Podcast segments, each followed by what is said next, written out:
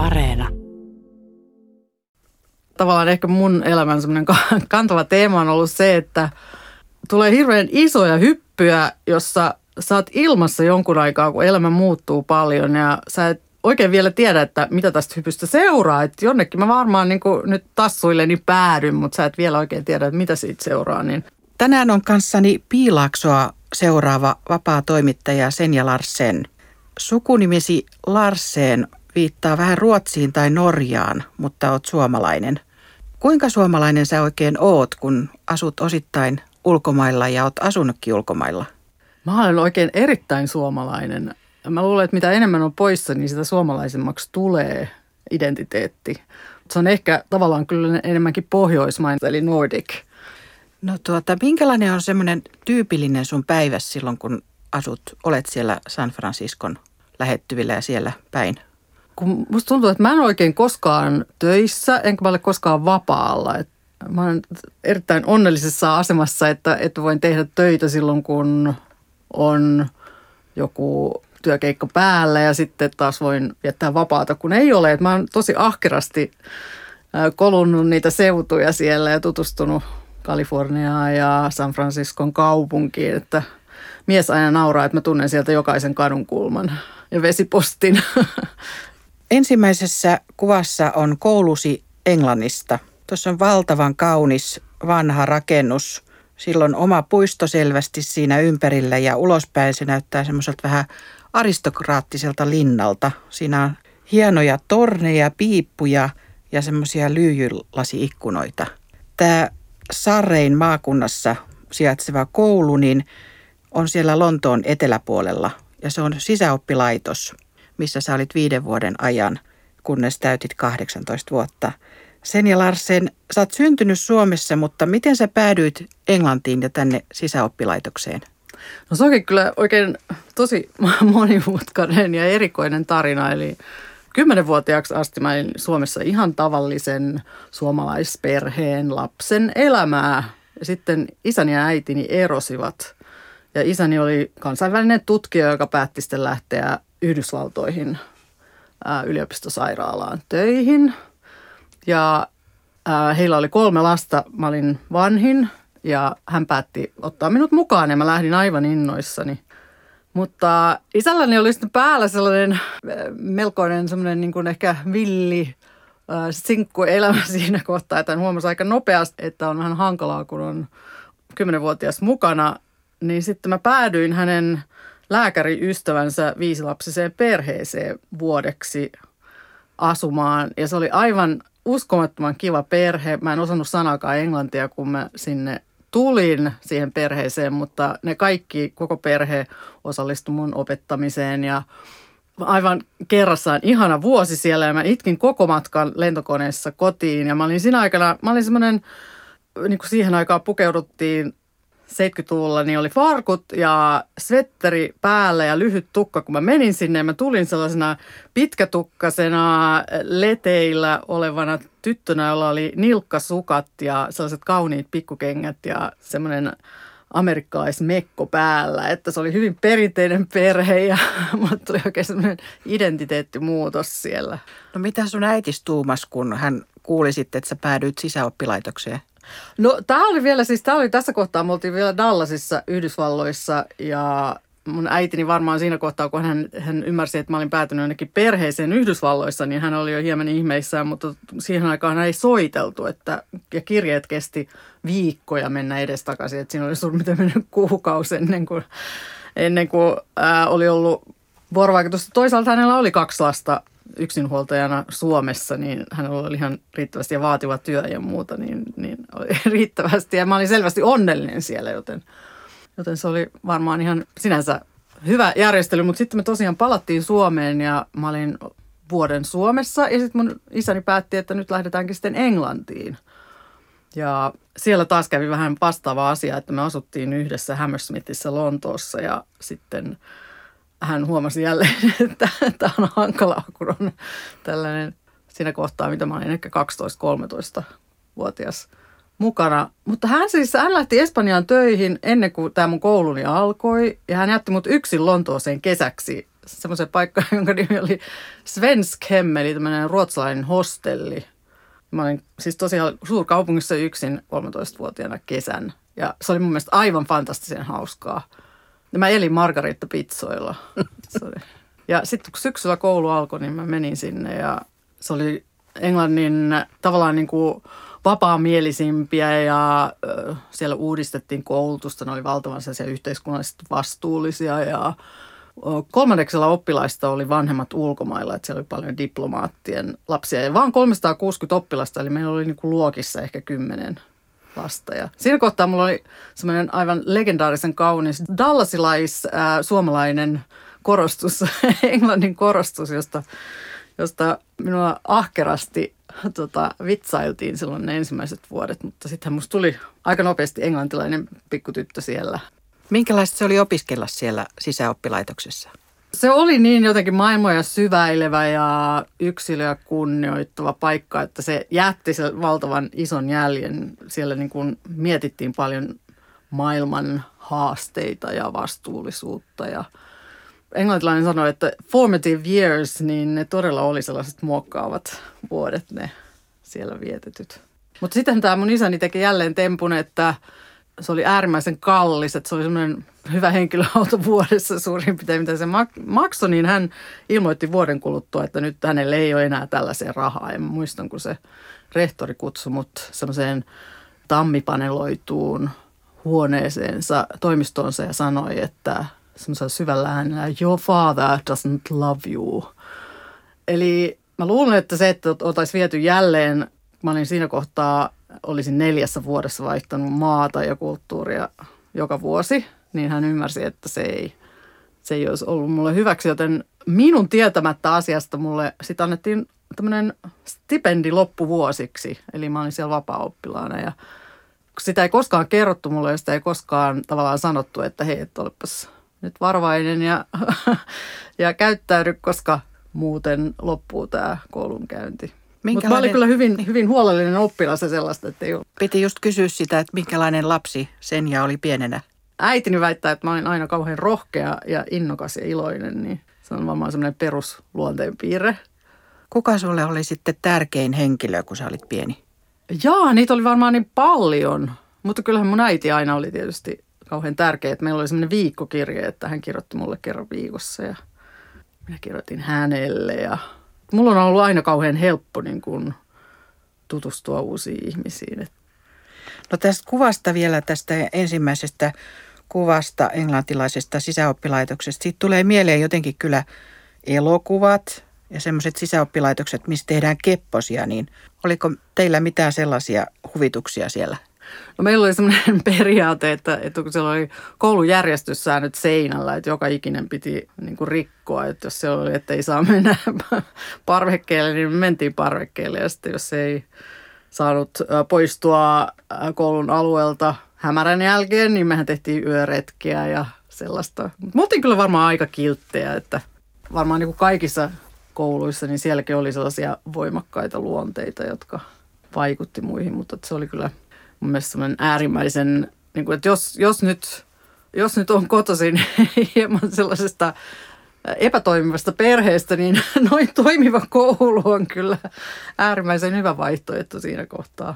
Mitä semmoisia tavoitteita tai periaatteita tai teemoja tällä koululla olisi oppilaiden suhteen koulutusohjelmissa tai muuta? No Englannissa on sellainen järjestelmä, että sä alat erikoistua hyvin varhain, että sun pitäisi jo 14-vuotiaana tietää, että lähdet matemaattisiin aineisiin, taideaineisiin tai johonkin tällaiseen, että, että mä kuvittelin silloin olevani kovin niin kuin matemaattinen ja lähdin sitten niin kuin valitsemaan nimenomaan suuntautuu siihen, siihen suuntaan, mutta että, että mä luulen, että tämä oli just tällainen, että oppilaiden kokonaisvaltainen kehitys ja, ja just tämä niin vastuuntunto yhteiskunnasta oli näille kauhean tärkeää.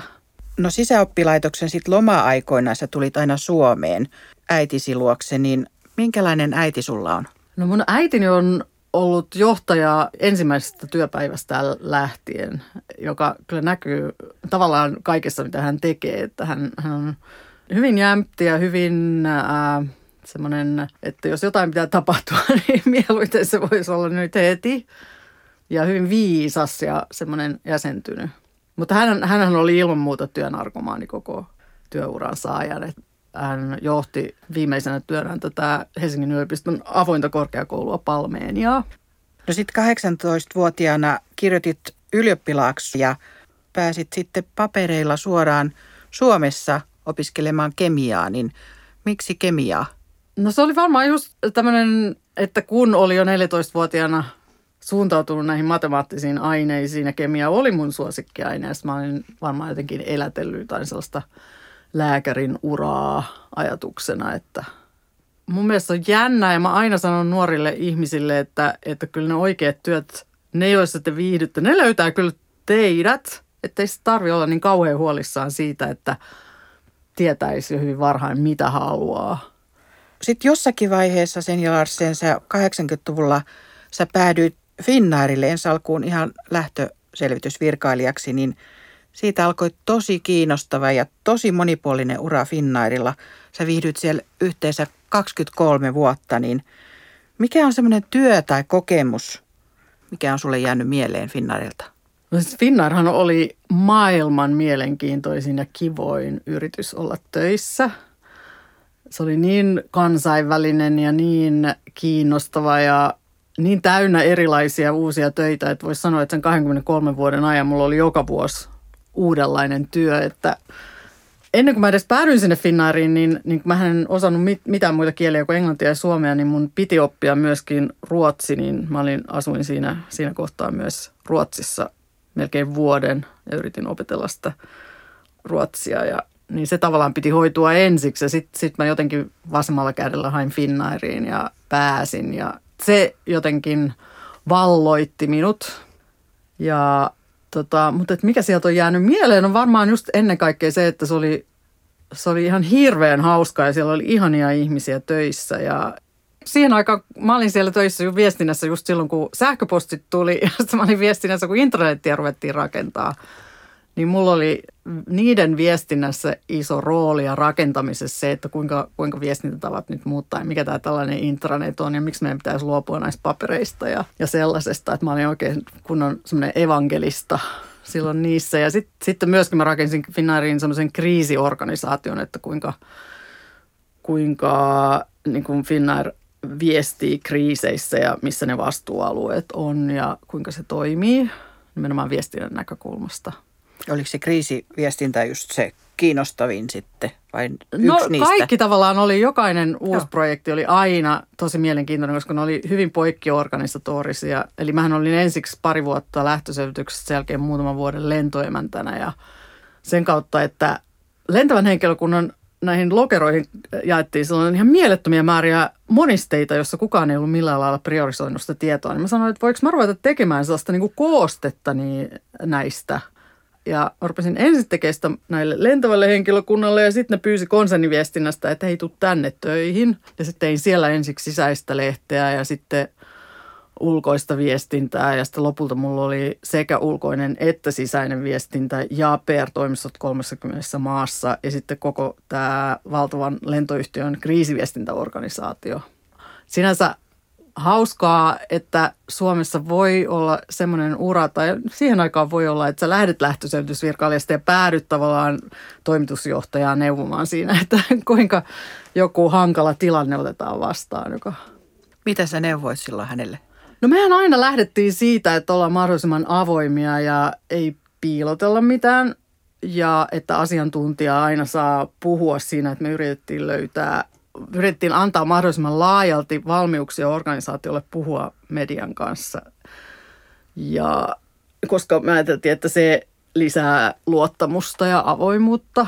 Ja tietysti väärin tulkinnan riski on hirveän suuri silloin, kun on jostain kielteisestä asiasta kyse, niin me miettiin hirveän paljon sitä, että kuinka tämä asia täytyy ilmasta, jotta siinä ei tule väärin tulkintoja. Päädyit viestintäpäällikön hommiin ja monenlaiseen viestimiin. Milloin sinua alkoi sitten toimittajan työ kiinnostamaan? Lähestyin 50 vuotta ja ajattelin, että nyt mä oon ollut 23 vuotta täällä Finnaarissa, että jos mä, jos mä en nyt lähde, niin kukaan ei koskaan enää halua vain yhdessä firmassa töissä ollutta. Joten mä lähdin siinä kohtaa sitten ensiksi johtavaksi konsultiksi Suomen suurimpaan viestintä yritykseen, olin siellä muutaman vuoden, eli mä näin tavallaan tämän ikään kuin viestintätoimistopuolen. Sitten sen jälkeen Risto ei Penttilä pyysi viestintäjohtajaksi keskuskauppakamariin ja mä olin sielläkin sitten muutaman vuoden. Mutta tämä toimittajan työ tuli vähän sellaisena yllätyksenä ja tavallaan ehkä mun elämän semmoinen kantava teema on ollut se, että tulee hirveän isoja hyppyjä, jossa oot ilmassa jonkun aikaa, kun elämä muuttuu paljon ja sä et oikein vielä tiedä, että mitä tästä hypystä seuraa. Että jonnekin mä varmaan niin nyt tassuilleni päädyn, mutta sä et vielä oikein tiedä, että mitä siitä seuraa. Niin. Miten sulla on tullut semmoinen niin vahva semmoinen valmius tarttua uusiin asioihin?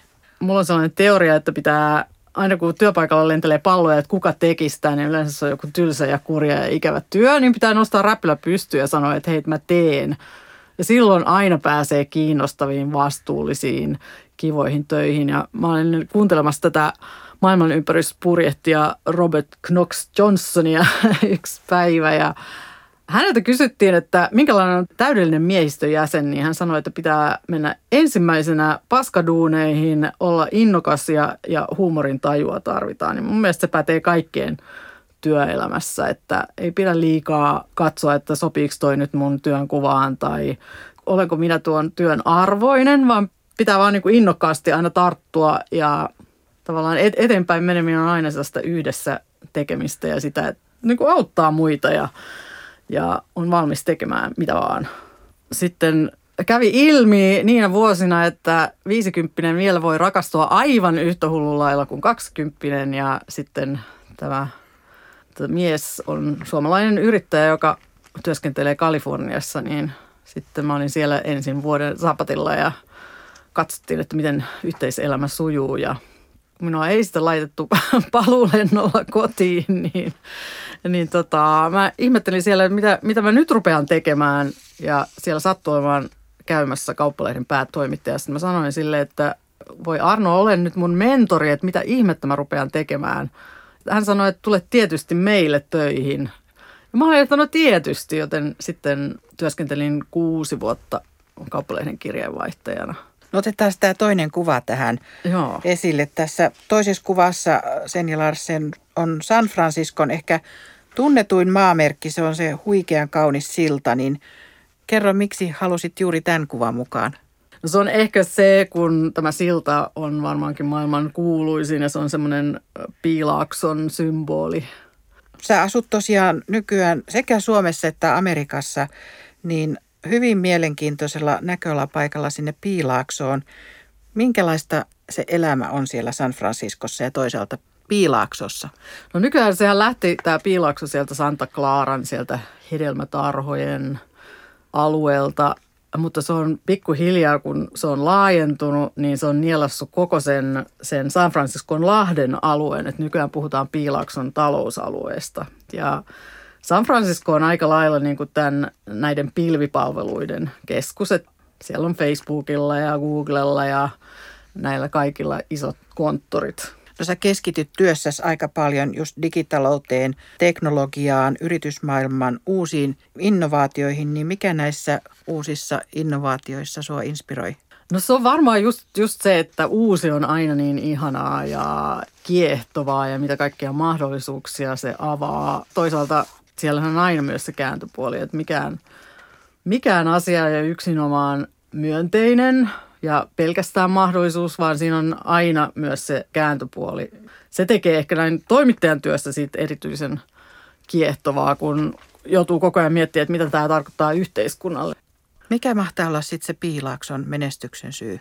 Ai, se on se valtava into ja lahjakkuus, jota sinne on kerääntynyt. Sinnehän on, tulee kaikkialta maailmasta ne kaikkein kunnianhimoisimmat ja innokkaimmat ja myönteisimmät ja sellaiset, jotka on valmiit loputtomalla innolla tekemään jotain. Ja sehän on äärimmäisen sellaista tarttuvaa ja hauskaa ja mielekästä se, se että kun joku sanoi joskus, että siellä ei ole koskaan kukaan naama näkkileivällä, niin se on todella niin, että se myönteisyyden määrä on ihan mieletön, että kaikki on aina niin kuin, että mulla on melkein järkytys aina kun tuun Suomeen, että, että mä katson jotain ihmistä silmiä, se ei hymyile mulle, koska siellä se on ilman muuta automaatio heti, että jos ihmisten katseet sattuu yhdistyyn, tunnet sen ihmisen tai et, niin, niin se on automaattinen hymy heti. Ja se on ihanaa.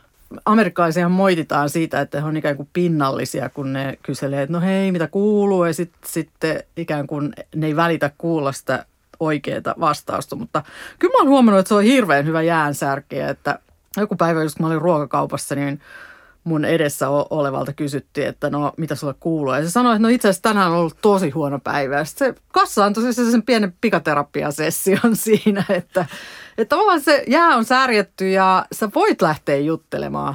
Mutta sitten sulla on myöskin aina se mahdollisuus, että sä vaan niin sanot sen, mitä sulta odotetaan, että tosi hyvin, että entä sulle. Ja sitten se on ohi.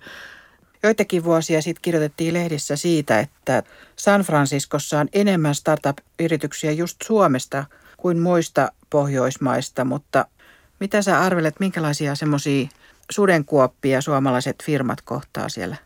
Suomessahan on vielä tosi nuori startup-kulttuuri, mutta Slashin myötä, sehän on, Slash on melkein sellainen madonreikä tulevaisuuteen, että nämä nuoren polven ihmiset on ihan erilaisia kuin mun sukupolvi on ollut. Että se on ihan hämäävää, kun meillä usein käy just tätä startup-porukkaa, niin kun ne istuu siinä meidän olohuoneessa ja vetää sellaisella täydellisellä englannin kielellä sellaista aivan uskomatonta pitchia, niin mä jotenkin ajattelin, että tota ei olisi voinut koskaan tapahtua silloin, kun mä olin kaksikymppinen että ne olisi ollut niin täydellisen luontevia. Ja pitch niin, tarkoittaa tietenkin idean esittelyä, niin? niin, tai mikä tahansa, että Pitchaus. haluaa, niin että sä pitchaat tavallaan mitä tahansa sä satut haluamaan sillä hetkellä, niin sä yrität saada ihmiset kiinnostumaan siitä. Niin tämä nuori polvihan on ihan uskomaton ja siellä Piilaaksossakin on suomalaisfirmat harjoitelleet monta vuotta, että ne yhä enemmän tietää, mistä on kyse, että se joskus sanottiin vuosikymmenet, kun siellä kulki tämmöisiä, mitä ne paikalliset suomalaiset kutsu suviuunoiksi, jotka jotenkin ää, lähti aina siitä, että he on jostain hienosta Suomesta. Mutta eihän siellä ole kukaan kiinnostunut, missä olet tulossa. Ne on kiinnostuneita ainoastaan siitä, että mihin sä oot menossa.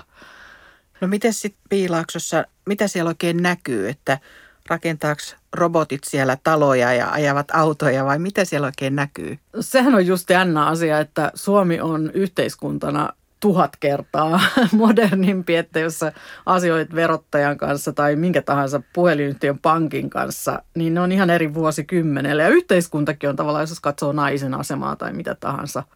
Eli siellä rakennetaan tulevaisuutta menneen maailman infrastruktuurin keskellä – että kaikki semmoinen niin kuin arkielämään liittyvä on hirveän paljon hankalampaa ja kankeampaa ja epätasa-arvoisempaa kuin se on Suomessa. No sun miehes on Piilaakson kultasormeksi sanottu Morten Mikos, mutta hän on myös suomalainen yritysjohtaja, niin kuin sanoit, niin miten te kaksi oikein tutustuitte toisiinne?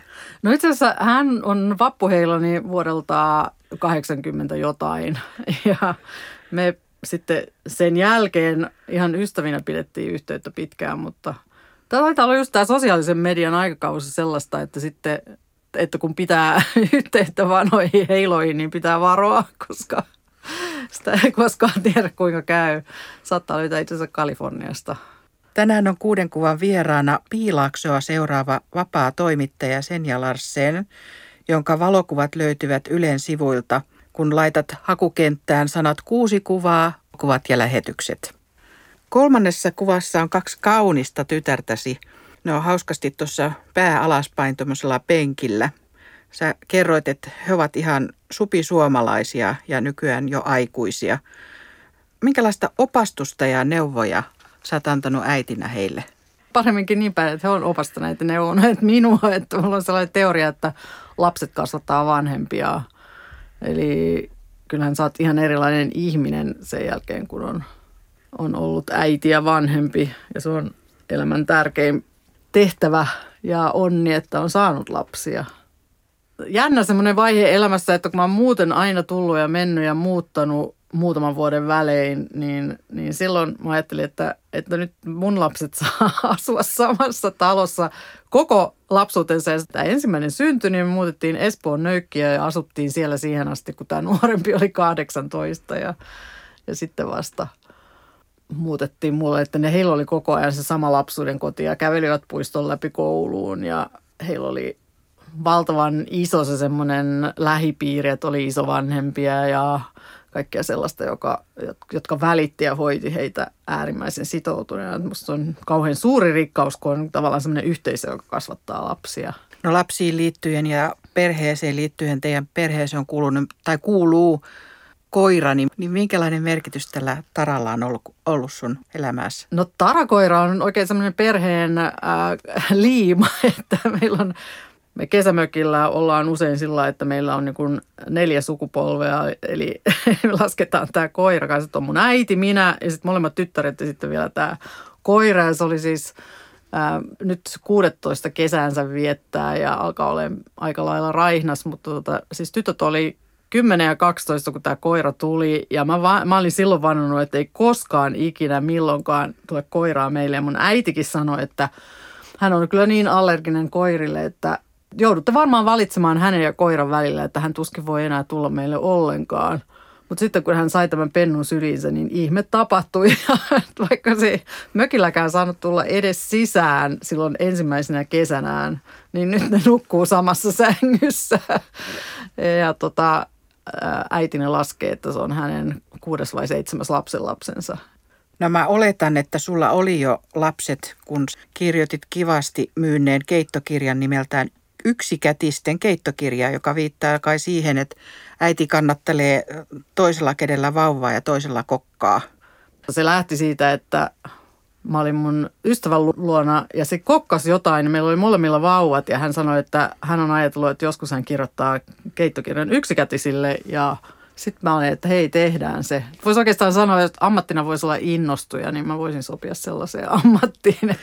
No kuinka hyvin sä itse ehdit tarttua sitten kauhaan ja kattilaan, kun tytöt oli pieniä, että minkälainen ruoanlaittaja sä olet ollut? No tota, mä varmaan kyllä ammensin kaiken tämmöisen keittiöinnostukseni siihen kirjaan, mutta isoäitini oli kovin innostunut tällaista luomuruuasta ja terveestä ruokavaliosta, että se on kyllä mennyt tähän nuorimpaan sukupolveen asti, että mun vanhempi tytär on ravitsemustieteilijä ja töissä Hussin lastensairaalassa hän siellä – näitä pieniä lapsipotilaita auttaa. Ja se on aika jännä, että miten just niin kuin ravitsemuksella nykyään ymmärretään, että sillä on hirveän suuri merkitys monissa sairauksissa ja niiden hoidossa.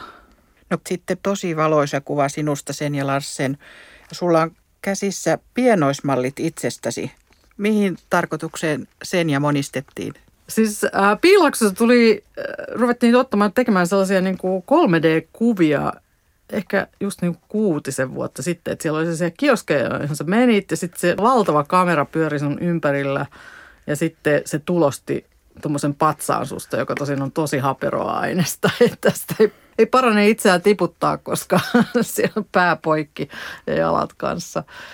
Mutta tota, ehkä tämä, enemmän tämä kuva on mukana symbolina siitä, että sitä saa jatkuvasti elämän varrella hämmästyä, että kuinka paljon muuttuu. Eli että tavallaan, että ei pidä koskaan rajoittaa itseänsä sillä, että ajattelee, että mä olen niin semmoinen tai tommonen, koska ihminen voi olla ihan minkälainen haluaa ja tavallaan on kaikkea muuta kuin on ollut aiemmin, että Sanoit, että sä oot tämmöinen härveli hullu, niin minkälaisista laitteista sä pidät ja miksi? Oi, mä olen aivan hulluna nyt siis dronen lennättämiseen. Että se, on, se on mun suuri harrastus. Että mulla on semmoinen retkisoutuvene, niin mä pakkaan dronen mukaan ja sitten mä pysäytän sen soutuveneen jonnekin ja sitten me lennellään ja otetaan maisemakuvia. Voisin suositella tätä drone-harrastusta kaikille sinkkutytöille, koska jos on yhtään ainut minkään ikäistä miespuolista henkilöä, niin ne kaikki kerääntyy heti ympärille. Eli se on kyllä uskomaton meille tuli vieraita maalle muutama vuosi sitten ja sitten mä lentelin innokkaasti niitä vastaan. Ja sitten kun ne tuli satamaan, niin mun mies ihmetteli, että miksi et sä mene ollenkaan tervehtimään niitä. Niin mä olin, että mähän olin siellä jo, että mä koen jotenkin, että se drone on niin kuin mun jatke. Että se on ikään kuin minä siellä tota, tervehtimässä näitä satamaan tulijoita. No yksi semmoinen aika tärkeä härveli oli tämä Facebookiin perustamasi sivusto nimeltään Senja opettaa sinulle ruotsia.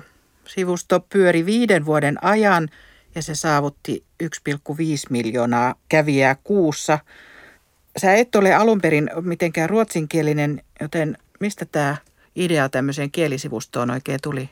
No se oli semmoinen aivan hassu ajatus silloin, että olisi hauska opetella ruotsia ja mielellään teen sen yhteisöllisesti. Että jos mä laitan muutaman sanan päivässä jonnekin someen, niin sitten muut oppii samalla.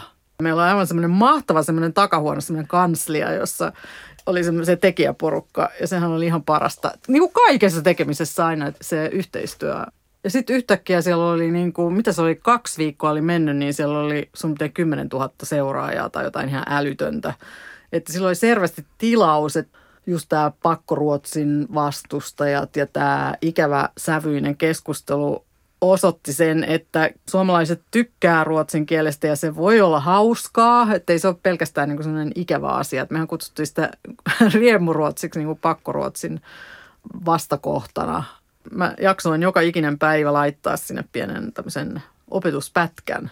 Se oli kyllä tosi hauskaa. Mulle lähetettiin jopa mitalia kymppitonnin rahaa, vaikka en ollut anonut yhtään mitään sellaista, niin suomiruotsalainen säätiö vaan lähetti tällaisen palkinnon. Mutta sitten mä erehdyin tekemään joukkorahoituksella oppikirjan tästä sen sanoa sivustosta. Ja silloin oli just perustettu tällainen alusta, että se oli aivan uutta tämmöinen Kickstarter – ja koska mä olen aina innokkaana kaikessa uudessa, niin mähän tietysti menin sinne ja ajattelin, että tämähän on mahtava tapa koeponnistaa, että halutaanko tätä kirjaa ja katsoa, että löytyykö sille ostajia. Mutta mä tein sellaisen suuren virheen, että mä käytin kolmea sanaa, jotka oli tukilahja ja palkinto tässä suomenkielisessä kirjamyynti tämmöisessä tekstissä. Ja osoittautui, että ne onkin rahankeräyslain – ää, sanoja, että jos sä käytät niitä, niin sitten saatat saada poliisihallitukselta kirjeen, niin kuin mulle kävi. Ja mä olin ää, 10 000 euroa tähän saanut tällä joukkorahoituksella, niin sitten... Niin, kerrotaan tähän, että ihmiset niin antoi tähän kirjaprojektiin sen amerikkalaisen Kickstarter-palvelun kautta rahaa. Joo. että se oli tavallaan sellaista kirjojen ennakkomyyntiä. Että, että tuli poliisihallitukselta kirje ja, he, ja sitten mä sanoin heille, että – että jos mä muutan näitä sanamuotoja ja muita, tai voitteko opastaa ja auttaa, että miten, miten mä voisin tehdä tämän sillä lailla, että se olisi Suomessa mahdollista. Että voitte sitten ilmoittaa kahden viikon kuluessa, että tota, onko se mahdollista, ja he ei sitten koskaan vastanneet, joten mä palautin tämän kymppitonnin sitten näille joukkorahoittajille. Ja, mutta sitten tämä suomalainen startup-yhteisö Aalto ES, niin ne harmistu muuhun ja sanoi, että nyt mä oon pilannut joukkorahoituksen maineen Suomessa, että voisitko tehdä tämän uudestaan tällaisen pro bono juristin kanssa. Ja sitten me tehtiin se uudestaan ja käytimme hyvin varovaisia sanakäänteitä. Ja mä sanoinkin sille juristille, että eihän kukaan ymmärrä, että tässä niinku yritetään tuotetta myydä, niin se sanoi, että nyt me kirjoitetaankin tätä nyt vaan poliisihallitukselle, että tota, että nyt on tarkoitus vaan osoittaa, että tämä joukkorahoitus voidaan tehdä Suomessa. Ja sitten me tehtiin se ja se meni jälleen läpi ja joukkorahoituksen maine oli näin ollen puhdistettu. Tosiaan Riemuruotsia Fröken Senjan kanssa, niin se palkittiin myös vuoden kieliteolla vuonna 2011. Mikä se sun kielikoulussalaisuus oikein oli? Me lähdettiin siitä, että, että me ollaan vaan niin kuin iloisia eikä välitetä virheistä. Eli tie hyvään kieleen kulkee aina sellaisen huonon kielen ja kangerruksen ja, ja sen kautta, että sä et löydä oikeita sanoja. Eli ei ole, ei ole mitään tapaa päästä niin kuin ilman, että sulla on se hankala vaihe, jossa sä joudut Eikö ta- takeltelemaan. tekstit sitten ollut oikeaoppisia? Oli, ne tekstit oli erittäin oikeaoppisia, mutta sitten sit kun tuli sitä keskustelua siinä, niin me kannustettiin kaikkia ja siellä oli kyllä ihan oikeita opettajia mukana ja toimi käytännössä niin, että se oli suomenkielinen teksti, johon oli upotettu ruotsinkielisiä sanoja. Se muodostui se kokonaisuus vuorovaikutuksessa niiden, niiden osallistujien kanssa siellä. Ja sitten kun tuli näitä hirveän vihaisia pakko ruotsin vastustajia sinne, niin, niin mehän syleiltiin ne niin kuin ihan sellaisen ähkyn partaalle, että ne ei kerta kaikkiaan voineet olla meille vihaisia, koska me oltiin vaan niin kilttejä niille – että viisi vuotta tämmöistä vapaaehtoistyötä joka päivä, niin aikansa kutakin. Ja olihan se siis väkilukuun suhteutettuna maailman suurin vapaaehtoisvoimin ää, toimiva kielikoulu. Et No vuonna 2016 kerrot jossakin haastattelussa, että sä kuuntelet podcasteja jopa kahdeksan tuntia päivässä, niin minkälainen digimedian käyttäjä saat tänä päivänä ja mitä sä teet? Et luetko, kuunteletko, katsotko vai kirjoitatko itse? No varmaan kaikkia edellisiä, että mä olen tosi kova lukija kanssa, että, että kyllä mun menee muutama tunti päivässä siihen, kun mä luen sanomalehdet. Ja, mutta toi kuuntelu on ihan älyttömän tärkeää, että jos ei ole muita paikalla just silloin, niin, niin kyllä mä oikeastaan kaikki ajat, kun mä kävelen jonnekin tai teen jotain tylsää siivoon silitän, niin mä aina kuuntelen jotain, että siis podcastit, sehän on ihan käsittämätöntä, että sä laitat napit korviin ja sitten sulla on niin kuin maailman huiput jostain aiheesta. Vähän niin kuin, se on vähän niin kuin semmoinen, että oltaisiin kävelylenkillä yhdessä, mutta mä oon vaan hiljaa ja kuuntelen niitä. Ja varmaan jos mä olisin sen ihmisen kanssa kävelyllä, niin mä olisin ihan hiljaa ja kuuntelisin joka tapauksessa. Että, Toisaalta niin. sitten sanotaan, että teknologiaa tulee vähän joka tuutista, niin miten sä sitten suojelet itseäsi liialliselta digimedialta? Toi on hyvä kysymys. Mulla ei ole yksikään hälytys koskaan päällä. Et mulla on kaikki härvelit aina hiljaa. Mulla ei plingaa eikä plongaa eikä tule mitään näyttöhälytyksiä ainoastakaan härvelistä, että, että mä, mä päätän milloin mä olen siellä ja sitten mä olen varmaan aika intensiivisesti paikalla ja sitten mä poistun. Enkä mene sinne niin kuin – aina katsomaan, että sattuisiko siellä nyt taas olemaan jotain. Että tota. No digimedian, siihen sanotaan liittyvää semmoista hypetystä ja pöhinää, mutta onko se kaikki tarpeellista, että siitä syntyy jotain semmoista hyödyllistä?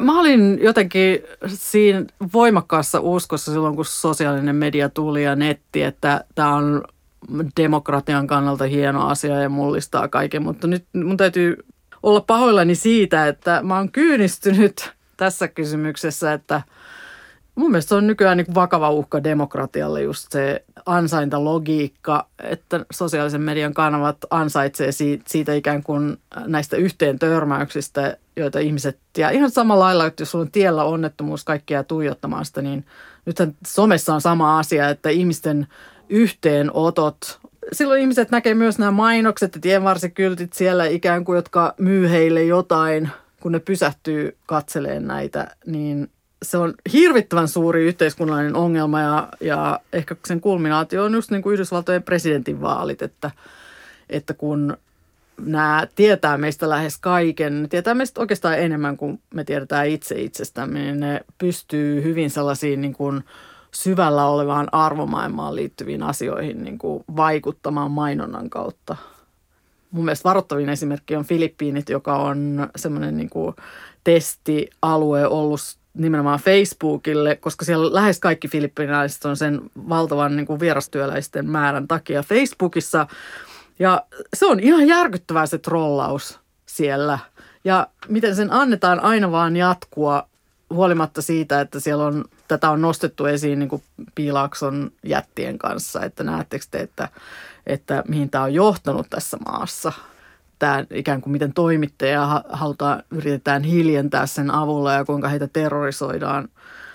Että se, että joutuu sosiaalisen median trollauksen kohteeksi, niin sehän, sehän tulee todella siinä iholle ja se on sellaista, että jos sulle tulee niin kuin plingaa jotain vihaviestiä yksi minuutissa, niin, niin luulen, että se on niin kuin aika vaikeaa kestää sitä. Toi on aidosti iso ja merkityksellinen asia yhteiskunnallisesti, johon pitäisi enemmän ja ratkoa sitä. Mutta tuo medialukutaidon merkitys tietysti nousee ja ilahduttavasti äärimmäisen korkea Suomessa. Mutta kyllähän täälläkin on näkynyt sitä, että miten paljon me jaksetaan lähteä mukaan niihin ikään kuin sosiaalisen median närkästyksiin, jotka on ihan tavoitehakuisesti nostettu, tavallaan niin kuin manipuloitu esiin ja niihin ei vain pitäisi lähteä, niitä ei pitäisi levittää, koska silloin sä teet just sitä, mitä halutaan. No mennään sitten Suomeen. Tämä viides kuva, niin kuvassa näkyy suomalaista luontoa, on metsää, pilviä, järveä. Mitä sulle tämä kuva tuo mieleen, sen ja Larsen? Aina sanotaan, että suomalaisilla on hyvin vahva luontosuhde ja mä koen ainakin sen itse, että mulle tämä luonnossa oleminen on ihan ihan sellaisia niin kuin tärkeimpiä rentoutumisen ja onnellisuuden lähteitä. Et se on kyllä tosi tärkeää, oli missä tahansa maailmassa. Et mun matkailukin on ollut vuosikymmenet jo sitä, että, että mä menen jonnekin ja patikoin. Se ei ole sitä, että menee suurkaupunkiin ja katsoo jotkut nähtävyydet, vaan mieluummin jonnekin ihan pikkukyliin ja kauniisiin maisemiin ja katselee maailmaa. No miltä Suomi näyttäytyy nyt sitten Amerikasta käsin? Voi että siis Suomihan on niin lintukoto kaikkialta muualta maailmasta katsoen, että se, se on aika järkyttävää, että pelkästään siis Kaliforniassa, joka on Yhdysvaltojen vaurain osavaltio, siellä on 150 000 koditonta ja ne telttaleirit leviää näissä, näissä suurkaupungeissa. Se on, se on todella järkyttävää suomalaisille nähdä sellaista sellaista vähäosaisuutta, kun täällä ollaan jotenkin niin totuttu siihen, että on turvaverkostot, jotka ottaa kiinni, kun sä olet heikko. Ja kaikkihan me ollaan joskus heikkoja. Että esimerkiksi, että sairaanhoitolaskut on Yhdysvalloissa suurin henkilökohtaisten konkurssien syyt. Että joka kerta, kun sä meet Yhdysvalloissa lääkärille, on aina sellainen kustannusten semmoinen arpapeli, että, että koskaan ei oikein voi tietää, että kattaako mun vakuutus tämän vai eikö se kata. Ja sitten siellä on hirveän pitkiä prosesseja niissä laskutuksissa ja jopa ihmisten niin kuin omaisuutta takavarikoidaan niiden takia, että se on tuloerot on aivan järkyttäviä. Mä just katsoin, että San Franciscossa siellä on vain miljoona ihmistä asuu, mutta köyhin 20 prosenttia saa selvitä jollain 17 000 kuukaudessa, kun se vaurain 5 prosenttia tienaa suurin piirtein 700 000 tai se kuilu on ihan älyttömän suuri ja toivottavasti Suomessa saadaan se pidettyä aisoissa, se tuloerojen karkaaminen. Jos sä saisit valita näistä maista, jotka sä tunnet, niin palasia jokaisesta jotakin, niin mitä sä ottaisit Suomesta ja mitä sä ottaisit Amerikasta ja mitä Englannista? Amerikasta mä ottaisin ilman muuta sen valtavan hyvän tuulisuuden ja sen, just sen, että kaikki hymyilee ja kaikki on sinänsä niin valmiita juttelemaan ja iloisia. Ja... Niin, englantilaisethan on kyllä äärimmäisen kohtuullisia ihmisiä, että, että sen takia niiden, niiden kanssa on kyllä kiva olla tekemisissä, että jos mun täytyy jonkun maalainen elokuva valita, niin kyllä mä mieluiten otan brittielokuvan sitten. Ja Suomesta niin, niin tämä hyvinvointi ja tasa-arvo on hienoa. Ja sitten se, että, että naisena mun mielestä oikeastaan ei kannata Kööpenhaminan eteläpuolelle syntyä, että eihän juuri missään muualla maailmassa ole järjestetty yhteiskuntaa sillä lailla, että sulla voi olla lapsia ja ura samaan aikaan.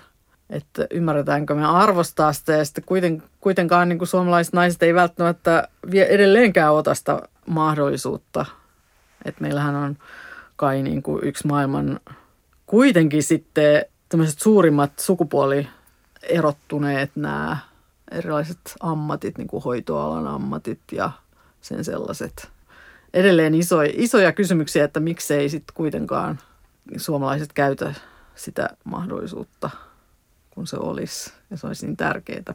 Pienestä kansasta pitäisi kaikki voimavarat olla käytössä ja naisethan on hienoja johtajia, ja, mutta nyt hirveän usein jää tukitoimintoihin just talouteen, viestintään ja sellaisiin tehtäviin, eikä, eikä ota liiketoimintavastuuta. Niin.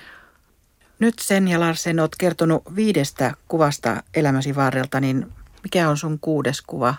Kun asuin Espoon Nöykkiössä, niin naapurissa asui Maaria Virkkala, tämä taiteilija, ja hänellä oli kasvihuoneita, piha täynnä sellaisia pieniä valaistuja huoneita ne oli niin kauniita. Mä kävelin joka ilta siitä ohi ja ajattelin, että toi on niin elämää, että sä et koskaan tiedä, että mitä siinä niin valaistujen huoneiden välissä on ja, ja sun pitää vaan välillä mennä sinne pimeään ja taas löytää se uusi valo ja luoda se sun ympärille. Sitä mä ehkä toivon just eniten, että – että vaikka välillä on pimeitä jaksoja ja on kaikenlaisia haasteita, että aina osaisi suunnistaa siihen seuraavaan kasvihuoneeseen, jossa on valot ja sytyttää valot päällä, jos se sattuu olemaan pimeänä.